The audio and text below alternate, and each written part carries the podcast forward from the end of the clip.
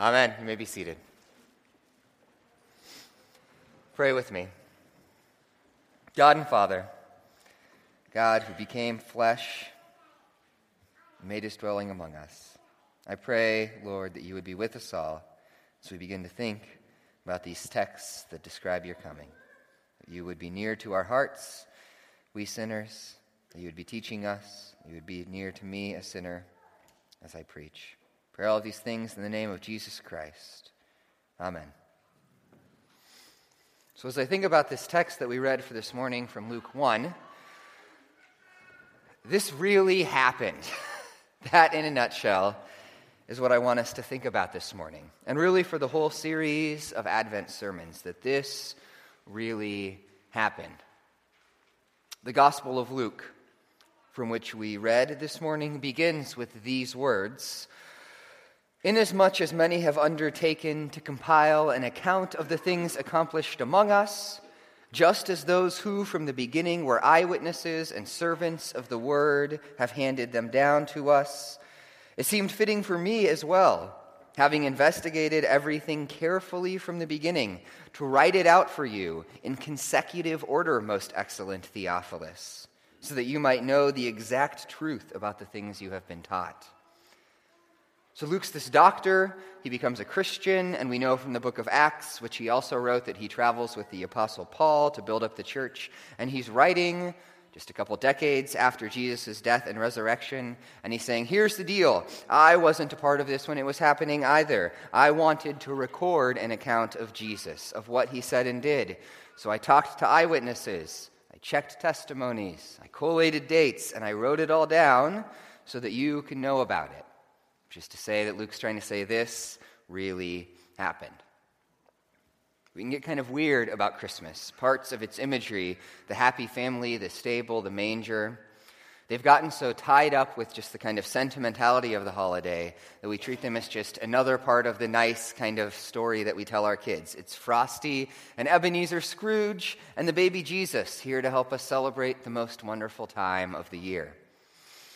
We hear it like a fable a story that starts once upon a time.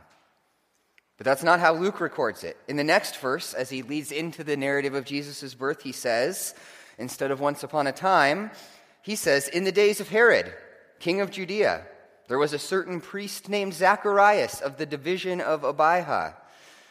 This is not a fairy tale kingdom. Herod the Great actually ruled the part of the Middle East under Rome um, from 37 BC to 4 BC, where Israel was. Zacharias was an actual dude, a member of the tribe of Levi. And if you could look up his rotation at the temple based on the division of the tribe he's in, you'd know exactly when Luke's talking about. It's like saying, in George Washington's second term as president, Luke is recounting something that actually happened. And in this real story, right, an angel appears to Zacharias, and his wife Elizabeth gets miraculously pregnant, even though she's old and has struggled with infertility. And then in our text this morning, Luke says that in Elizabeth's sixth month of pregnancy, an angel appeared to this girl named Mary to give her some news. So there was an actual day that dawned like this day today, around 6 BC, when the events of our story occurred. If you were there, you could actually have seen this person named Mary, and you could have actually seen the angel. You could actually have leaned against the wood of the doorframe or held the girl when she cried. She probably would have after this happened to her. This really happened. So here's what I want us to do I want us to read this story, but not as a fable, not as a fairy tale. Mary is not some moral ideal. The angel doesn't just stand for some principle. Mary's a young woman with blood in her veins and trembling fingers and breath that catches in her throat when this heavenly being appears. I want us to just walk through that story, that real story, and ask what it all means. So let's go. We're just going to walk through the text, starting in verse 26. In the sixth month of Elizabeth's pregnancy, God sent the angel Gabriel to Nazareth, a town in Galilee. So this happened in Nazareth. And look, Nazareth is not some cultural center of the ancient world. It isn't Rome or Jerusalem. It's this backwater town, kind of this backward town, actually, in the eyes of the people of its day, in John 1:46, when the future disciple Philip goes and tells his brother, the future disciple Nathaniel, about this guy Jesus he's met from Nazareth, Nathaniel's reply is, Nazareth? Can anything good come from there? Which is basically the first century version of a redneck joke. God sends the angel Gabriel, one of the two angels named in the Bible, an angel who appears in the book of Daniel and gives these miraculous visions. God sends Gabriel, this backwater town, to talk to this redneck girl who we then meet. In verse 27, to a virgin pledged to be married to a man named Joseph, a descendant of David. The virgin's name was Mary. And then we meet Mary. And the text tells us she's a virgin, which matters because of what comes in a minute.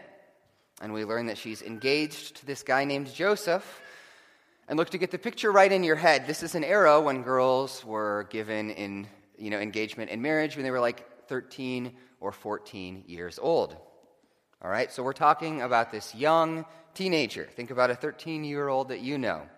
She's going about her business, planning a wedding in this poor backwater town, and this angel appears. And already before we get to the miraculous events, I feel like that should start to tell us something. We often have a very worldly way of thinking about how God works. We think He starts at the center, with the important people, with those who are really gifted and visible. We think he starts revival and change in our country through places like New York or Washington or LA. But God is showing up to change the world in this story in the first century equivalent of Appalachia. God's story does not unfold along worldly paths. It is a teenager in Nazareth, not a princess in Jerusalem, who is at the center of his plan to save the world. Which we need to remember. We often buy into the idea that our lives are inconsequential in the grand scheme of things, that we are nobodies from nowhere, we think, and so we don't matter that much. And that might be true in the eyes of the world, but it is certainly not true in the eyes of God. Francis Schaeffer, uh, this Christian writer and apologist, he wrote this great little essay called No Little People, No Little Places. No Little People, No Little Places. And this is his whole argument that God doesn't view things the way the world does. Nobody is insignificant in his plans. Here's how he says it We must remember throughout our lives that in God's sight there are no little people and no little places. Only one thing is important to be consecrated persons in God's place for us at each moment. Those who think of themselves as little people in little places, if committed to Christ, and living under his lordship in the whole of life may, by God's grace, change the flow of our generation. Do you hear that? If we are consecrated people in God's place for us, our lives matter just as much as Billy Graham's or Martin Luther's. Stillman Valley and Byron and Davis Junction and Rockford are just as much at the center of God's kingdom as New York or London or Rome. We like Mary, are part of God's plan. Like her, if we are consecrated to God, we are changing the world. Story that goes on, though. The angel comes to Mary and he says in verse 29, he says to her, Greetings, you who are highly favored. The Lord is with you. Mary was greatly troubled at his words and wondered what kind of greeting this might be. Mary was greatly troubled, it says, which is a kind of wooden Bible translation way of saying that she is totally freaked out, all right? She's terrified. And with good reason. An angel has just appeared to her. We don't always feel that because we have this totally wrong picture of angels in our heads, right? When you picture an angel in your head, you either picture this kind of like long haired, skinny dude in a, in a dress, or for many of us, you picture you, you actually picture a cherub, right? Like Cupid, this like baby, this fat baby with little wings. And when we think about angels appearing, that's what we think about, like Cupid popping up with his little bow. But that is not how the Bible treats angels. Angels in the Bible are the soldiers of God's army. Many of the times that angels appear in Scripture, it's to kill people even when they're not. Like when Joshua meets the angel of the Lord before battle, he falls on his face expecting to die. Angels in Scripture are not fat babies in wings. If you need a, mental image, picture like this nine foot tall giant, right? With like glowing skin and flaming eyes and a giant sword. That's what an angel is like. And he says, Greetings, you who are highly favored. The Lord is with you. And Mary doesn't know what's going on. She's just minding her own business. She's nobody special. And this happens. I mean, it doesn't say, but if I had to guess, probably what she's thinking in this moment is something like, Is this what happens right before you die? You know, I mean, like, is that what it means? But then the angel goes on in verse 30. And the angel said to her, Do not be afraid, Mary, for you found favor with God. You will conceive and give birth to a son, and you are to call him Jesus. He will be great and will be called the Son of the Most High. The Lord God will give him the throne of his father David, and he will reign over Jacob's descendants forever. His kingdom will never end. So we hear this and think, of course, this is Jesus. But here's the thing Mary doesn't know what this angel is talking about, right? She doesn't have the benefit of the, the whole New Testament written about the events after this point to clarify for her. So she's probably thinking two things, right? First, she's thinking that there has to be some mistake, that this angel has the wrong Mary. What the angel describes in verses 32 and 33, a king to reign on David's throne forever, Mary knows sort of what that's about. That's describing the Messiah, this promised king that Israel has been waiting on for 600 years, the one who's supposed to return God's rule to God's people, the one who will sit on the throne for eternity. And in fact, she clearly questions whether this could be right. She asks the angel in, in verse 34, she says, How will this be since I am a virgin? And part of that, yes, is probably about the mechanics of how she's about to give birth to the Messiah, given how babies usually are given birth to. But I think the question is also a broader one. Mary saying, Are you sure you know what you're talking about? Because it seems kind of hard to believe. Not only that, not only is it just hard to believe that the Messiah would be coming to this girl, but while it's easy for us to miss, what the angel is telling Mary also has to be terrifying because it would ruin her life. It can ruin her life. So, in the first place, she's about to get married, right? She's engaged. And she and Joseph, if not, you know, but she's going to have to come to him and tell him that she's pregnant. And do you think that Joseph is going to believe that this baby is from the Holy Spirit overshadowing her? He doesn't, in fact. In Matthew, which tells kind of Joseph's side of this account, the angel Gabriel has to then come to him and convince Joseph that this baby is from God as well. Could ruin her marriage. And it will ruin her reputation. It will. Her reputation and Joseph's if he stays. Both of them are painted in Scripture as people committed to following God's commands. And that means that they've been chaste. And I know I keep using old fashioned words for this because I don't want any parents to have to have discussions over lunch that they're not ready to have. But you get this, right? Even if Joseph somehow sticks with her, she's going to be an unmarried, pregnant teenager. And you think about the shame that comes with that even in our world, and you multiply that by like a hundred because of the shame that would come from that on the ancient world, that's what God is signing her up for. And what he's signing Joseph up for, too, if he stays clucking aunts and winking uncles and sly jokes, which are made all the more painful because this is the one time in history where both members of the couple can legitimately say that they didn't do the things that everyone is assuming that they did. And not only that, but what Gabriel is telling Mary could literally kill her. Literally. Infidelity was illegal in this world, and betrothal counted. And it wasn't usually carried out, but there are situations where wives and fiancés were killed for getting pregnant with another man's son. That Joseph could lose it at the news, in some ways understandably, and he could publicly accuse her, and Mary could die, all for something that God was doing to her. Mary is 13 or 14 and this terrifying divine warrior comes to her and says, Hey, Mary, you're pregnant with the Messiah, and your life is going to be ruined. This story reminds us that there are no little people, that everyone is significant in God's plan. It also reminds me that being a part of God's plan is not always going to be easy. In fact, it often won't be. we let this worldly idea of success creep into how we think about the Christian life. We think that walking with God will somehow equate with things going well, that doing stuff for Jesus is going to bring us comfort and admiration and praise. That's the idea of those terrible Christian books you see in the bookstore, right? With the, the white smiling couple in front of their mansion on the cover talking about what it's like to follow Jesus. Mary is perhaps the most blessed human being to ever live. She is going to give birth to God, and it is a total nightmare. The idea that obeying God and walking with Him will make life easier is just a lie.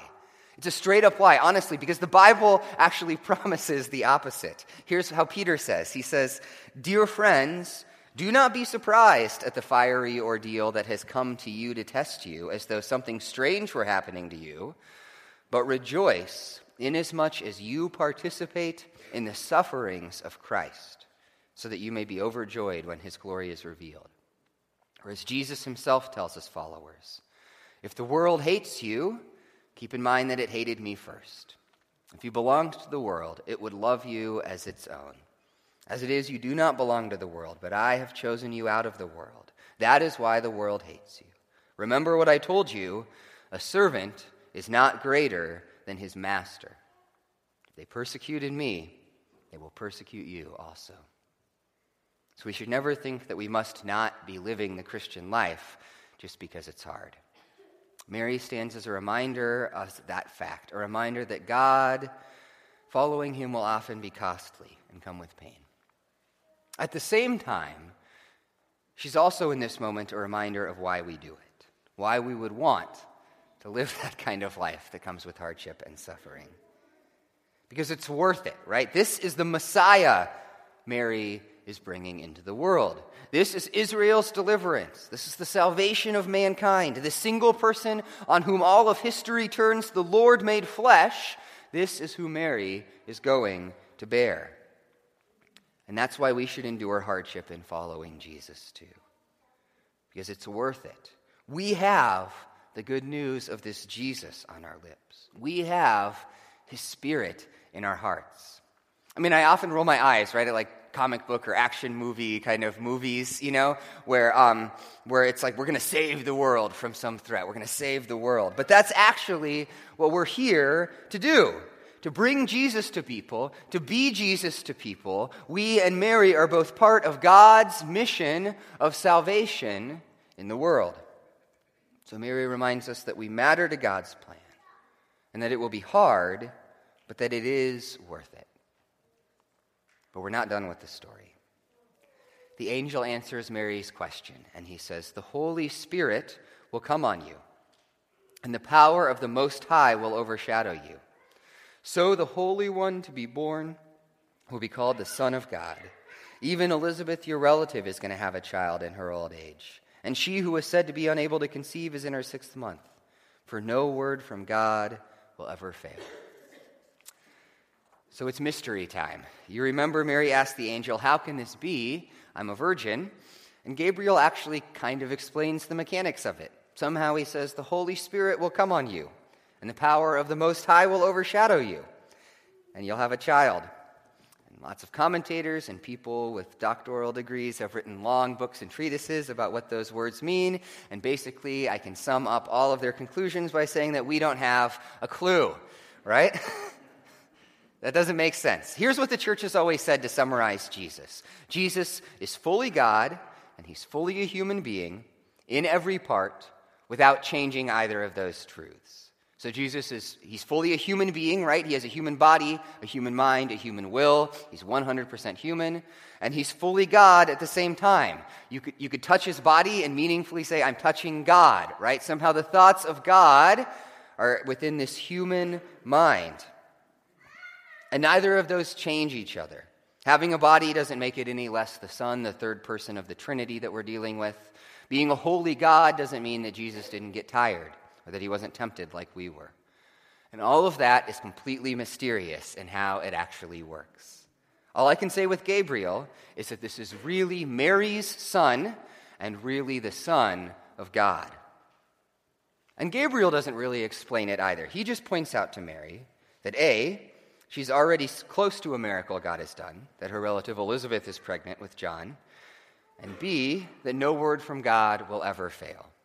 God spoke, and creation came into existence. He speaks, and Mary is pregnant with him. That said, while the mechanisms are mysterious, it's really a shocking and beautiful and crazy thing that we're being told. So, we talk sometimes in the church about the humiliation of the cross, right? That Jesus um, suffers and dies on the cross, and there's this kind of horror to that. Think about that on Good Friday, right? You know, the whips that scourge his back, the nails driven through his wrists, the weight of his body hanging there, choking air from his lungs. In the crucifixion, we reflect on how God shows his love for us by being willing to suffer that kind of humiliation. But there is a humiliation to the incarnation, too, when we think about it rightly. A horror. In Philippians 2, Paul talks about the example of Christ's humility, of his humiliation. And he talks about the cross and the grave, but it starts for Paul before that, starting in Philippians 2 6. Paul says that Jesus, though he was in the form of God, did not count equality with God a thing to be grasped, but emptied himself by taking the form of a slave, being born in the likeness of men. I mean, just think about it for a minute. This being that is larger than the universe, right? Beyond time and space, he's suddenly bounded by the tips of human fingers and human toes. He's, he somehow fit into a womb. This immortal, eternal being suddenly has a heartbeat. He has to breathe in and breathe out to stay alive. This all powerful God somehow gets tired and hungry. He's dependent on food and drink that He created to keep him alive. God is born, right? I've watched my kids get born, which some of you may have done. And that, that, that is not an exalted position. God went through that process. God became a human being. It should be terrifying maybe even almost disgusting to us, right? There's something almost blasphemous about that thought. But it should also make us wonder. And even more than that, right? Not just becoming a human being. Um, that's unimaginably humiliating. But we talked just a minute ago, right, about Mary's situation, her place in the world. Maybe, just maybe, I could make that idea more palatable, right? I could stomach it better if it was like Jesus was born the emperor of the planet Earth, right? You know, he kind of is born out onto a solid gold cushion as the, the paparazzi are all around to take pictures and people are falling on their faces. But God is born as a nobody. He's mocked during his ministry for being a hillbilly. He's not particularly good looking, Isaiah tells us. He's not from anywhere particularly important. That scandal that Mary and Joseph bore. God bore that too. The Son of God came of age with his peers mocking him for his birth, calling God a bastard. God came as a human being, and a human being that society looked on as lowly and shameful. And that should tell us two things.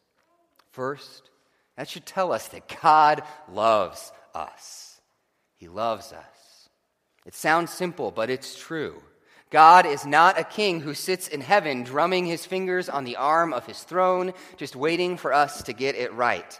He bends down to meet with us. He bends down so far that he is in our midst, so far that he becomes one of us. So, look, back in elementary school, right? I was a weird kid. I guess I'm still a weird adult, um, I suppose. But I mean, I, I remember a couple of kids coming up to me when I was like fourth or fifth grade and telling me that in their Sunday school class they had learned that that one kid in their class who everyone thought was like a loser and strange and didn't want to spend time with, that they were supposed to be nice to that kid, so they were going to be nice to me today.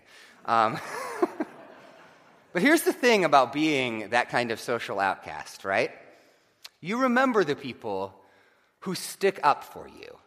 I mean, I can clearly remember moments when that happened. Not just the people who weren't mean to you, right? That's nice. But the people who actually stepped in and tried to defend you when the kids were circling. I remember those moments because in those moments, the people who did that were actually sharing in my shame. That kids are vicious and standing up for somebody who's a social outcast like that, right? That comes with a cost. That means that you, in many ways, are stepping into the position where you're going to face the rejection and the humiliation too. And in the incarnation, God does that for us. He comes and stands beside us, He shares our shame. Love in this world is too often used to describe just a nice feeling that you have for people. But in Scripture, love is always realized in action, in sacrificial action. And the greatest sign of love imaginable is the one that God shows to us, stooping down from his glory in heaven to share our humanity, stooping so low to share our shame. God loves us. And that should also lead us to a second conclusion. The second thing that God, coming as a human being, and a lowly and despised one in the eyes of the world, should tell us, and that is that we should do the same. We should show that same kind of self giving love that God shows us to others, and show it especially to the kind of people that Jesus does. So we should show that love, right? And again, that doesn't just mean feeling lovey dovey about humanity. It means that we, like Jesus, should engage in sacrificial action for others. We should come down off of our thrones and off of our high horses and seek to bless people in the way that he does. And we should show it to the kind of people that Jesus comes as the least and the lowliest. Too often, the church becomes interested in serving those who are most respected, best off, the most dressed up and best looking. But like the pregnant teenagers, right? The people without a house to sleep in, illegitimate children, hillbillies, and those that the world would consign to the category of sinner, those are the categories that would have applied either to Mary or to her son, our Lord. What does that look like in practice? Well, one way I know some of us have already tried to do that is by being mindful of places we could give. Maybe forego a few gifts over the holidays or something and support the Rockford Pregnancy Care Center or the Rescue Mission or Rock House Kids. Support some global charity that cares for the downtrodden and impoverished. So, seriously, think about giving to those places in the holidays.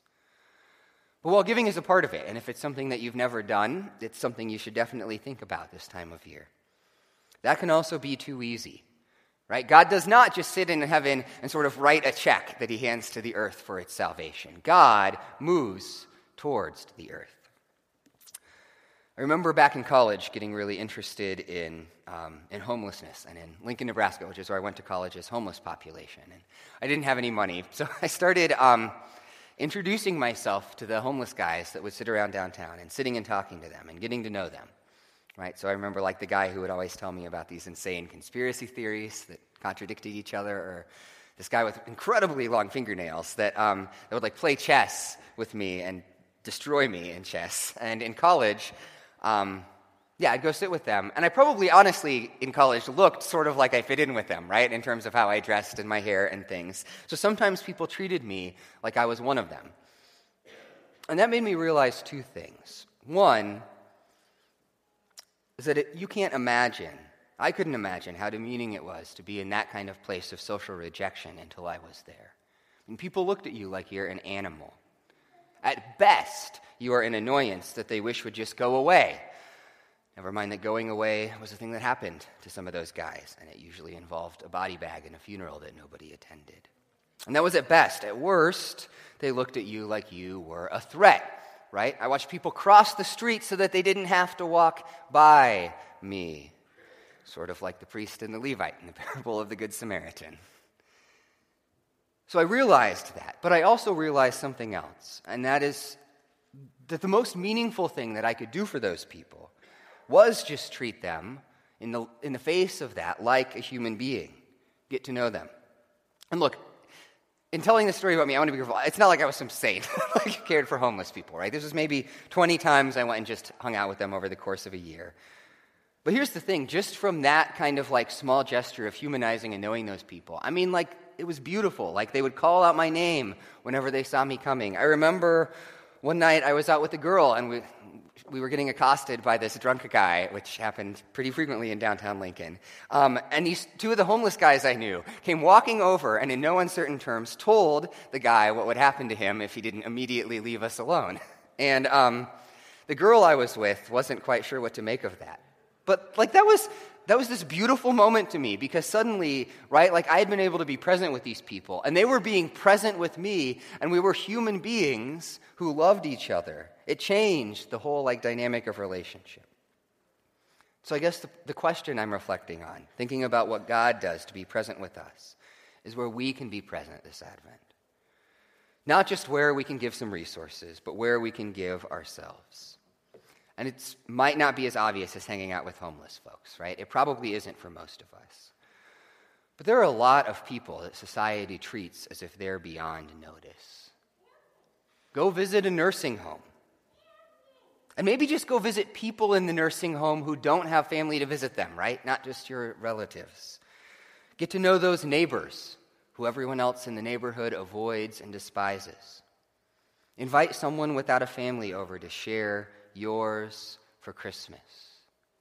Make a gesture of care and identity towards somebody who society would otherwise see as unlovable or outside of the boundaries of that kind of care.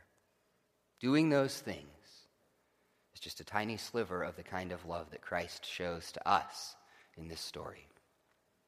All of which brings us to the end of that story. The angel has said all this, and then Mary responds I am the Lord's servant, Mary answered. May your words to me be fulfilled. And the angel left her.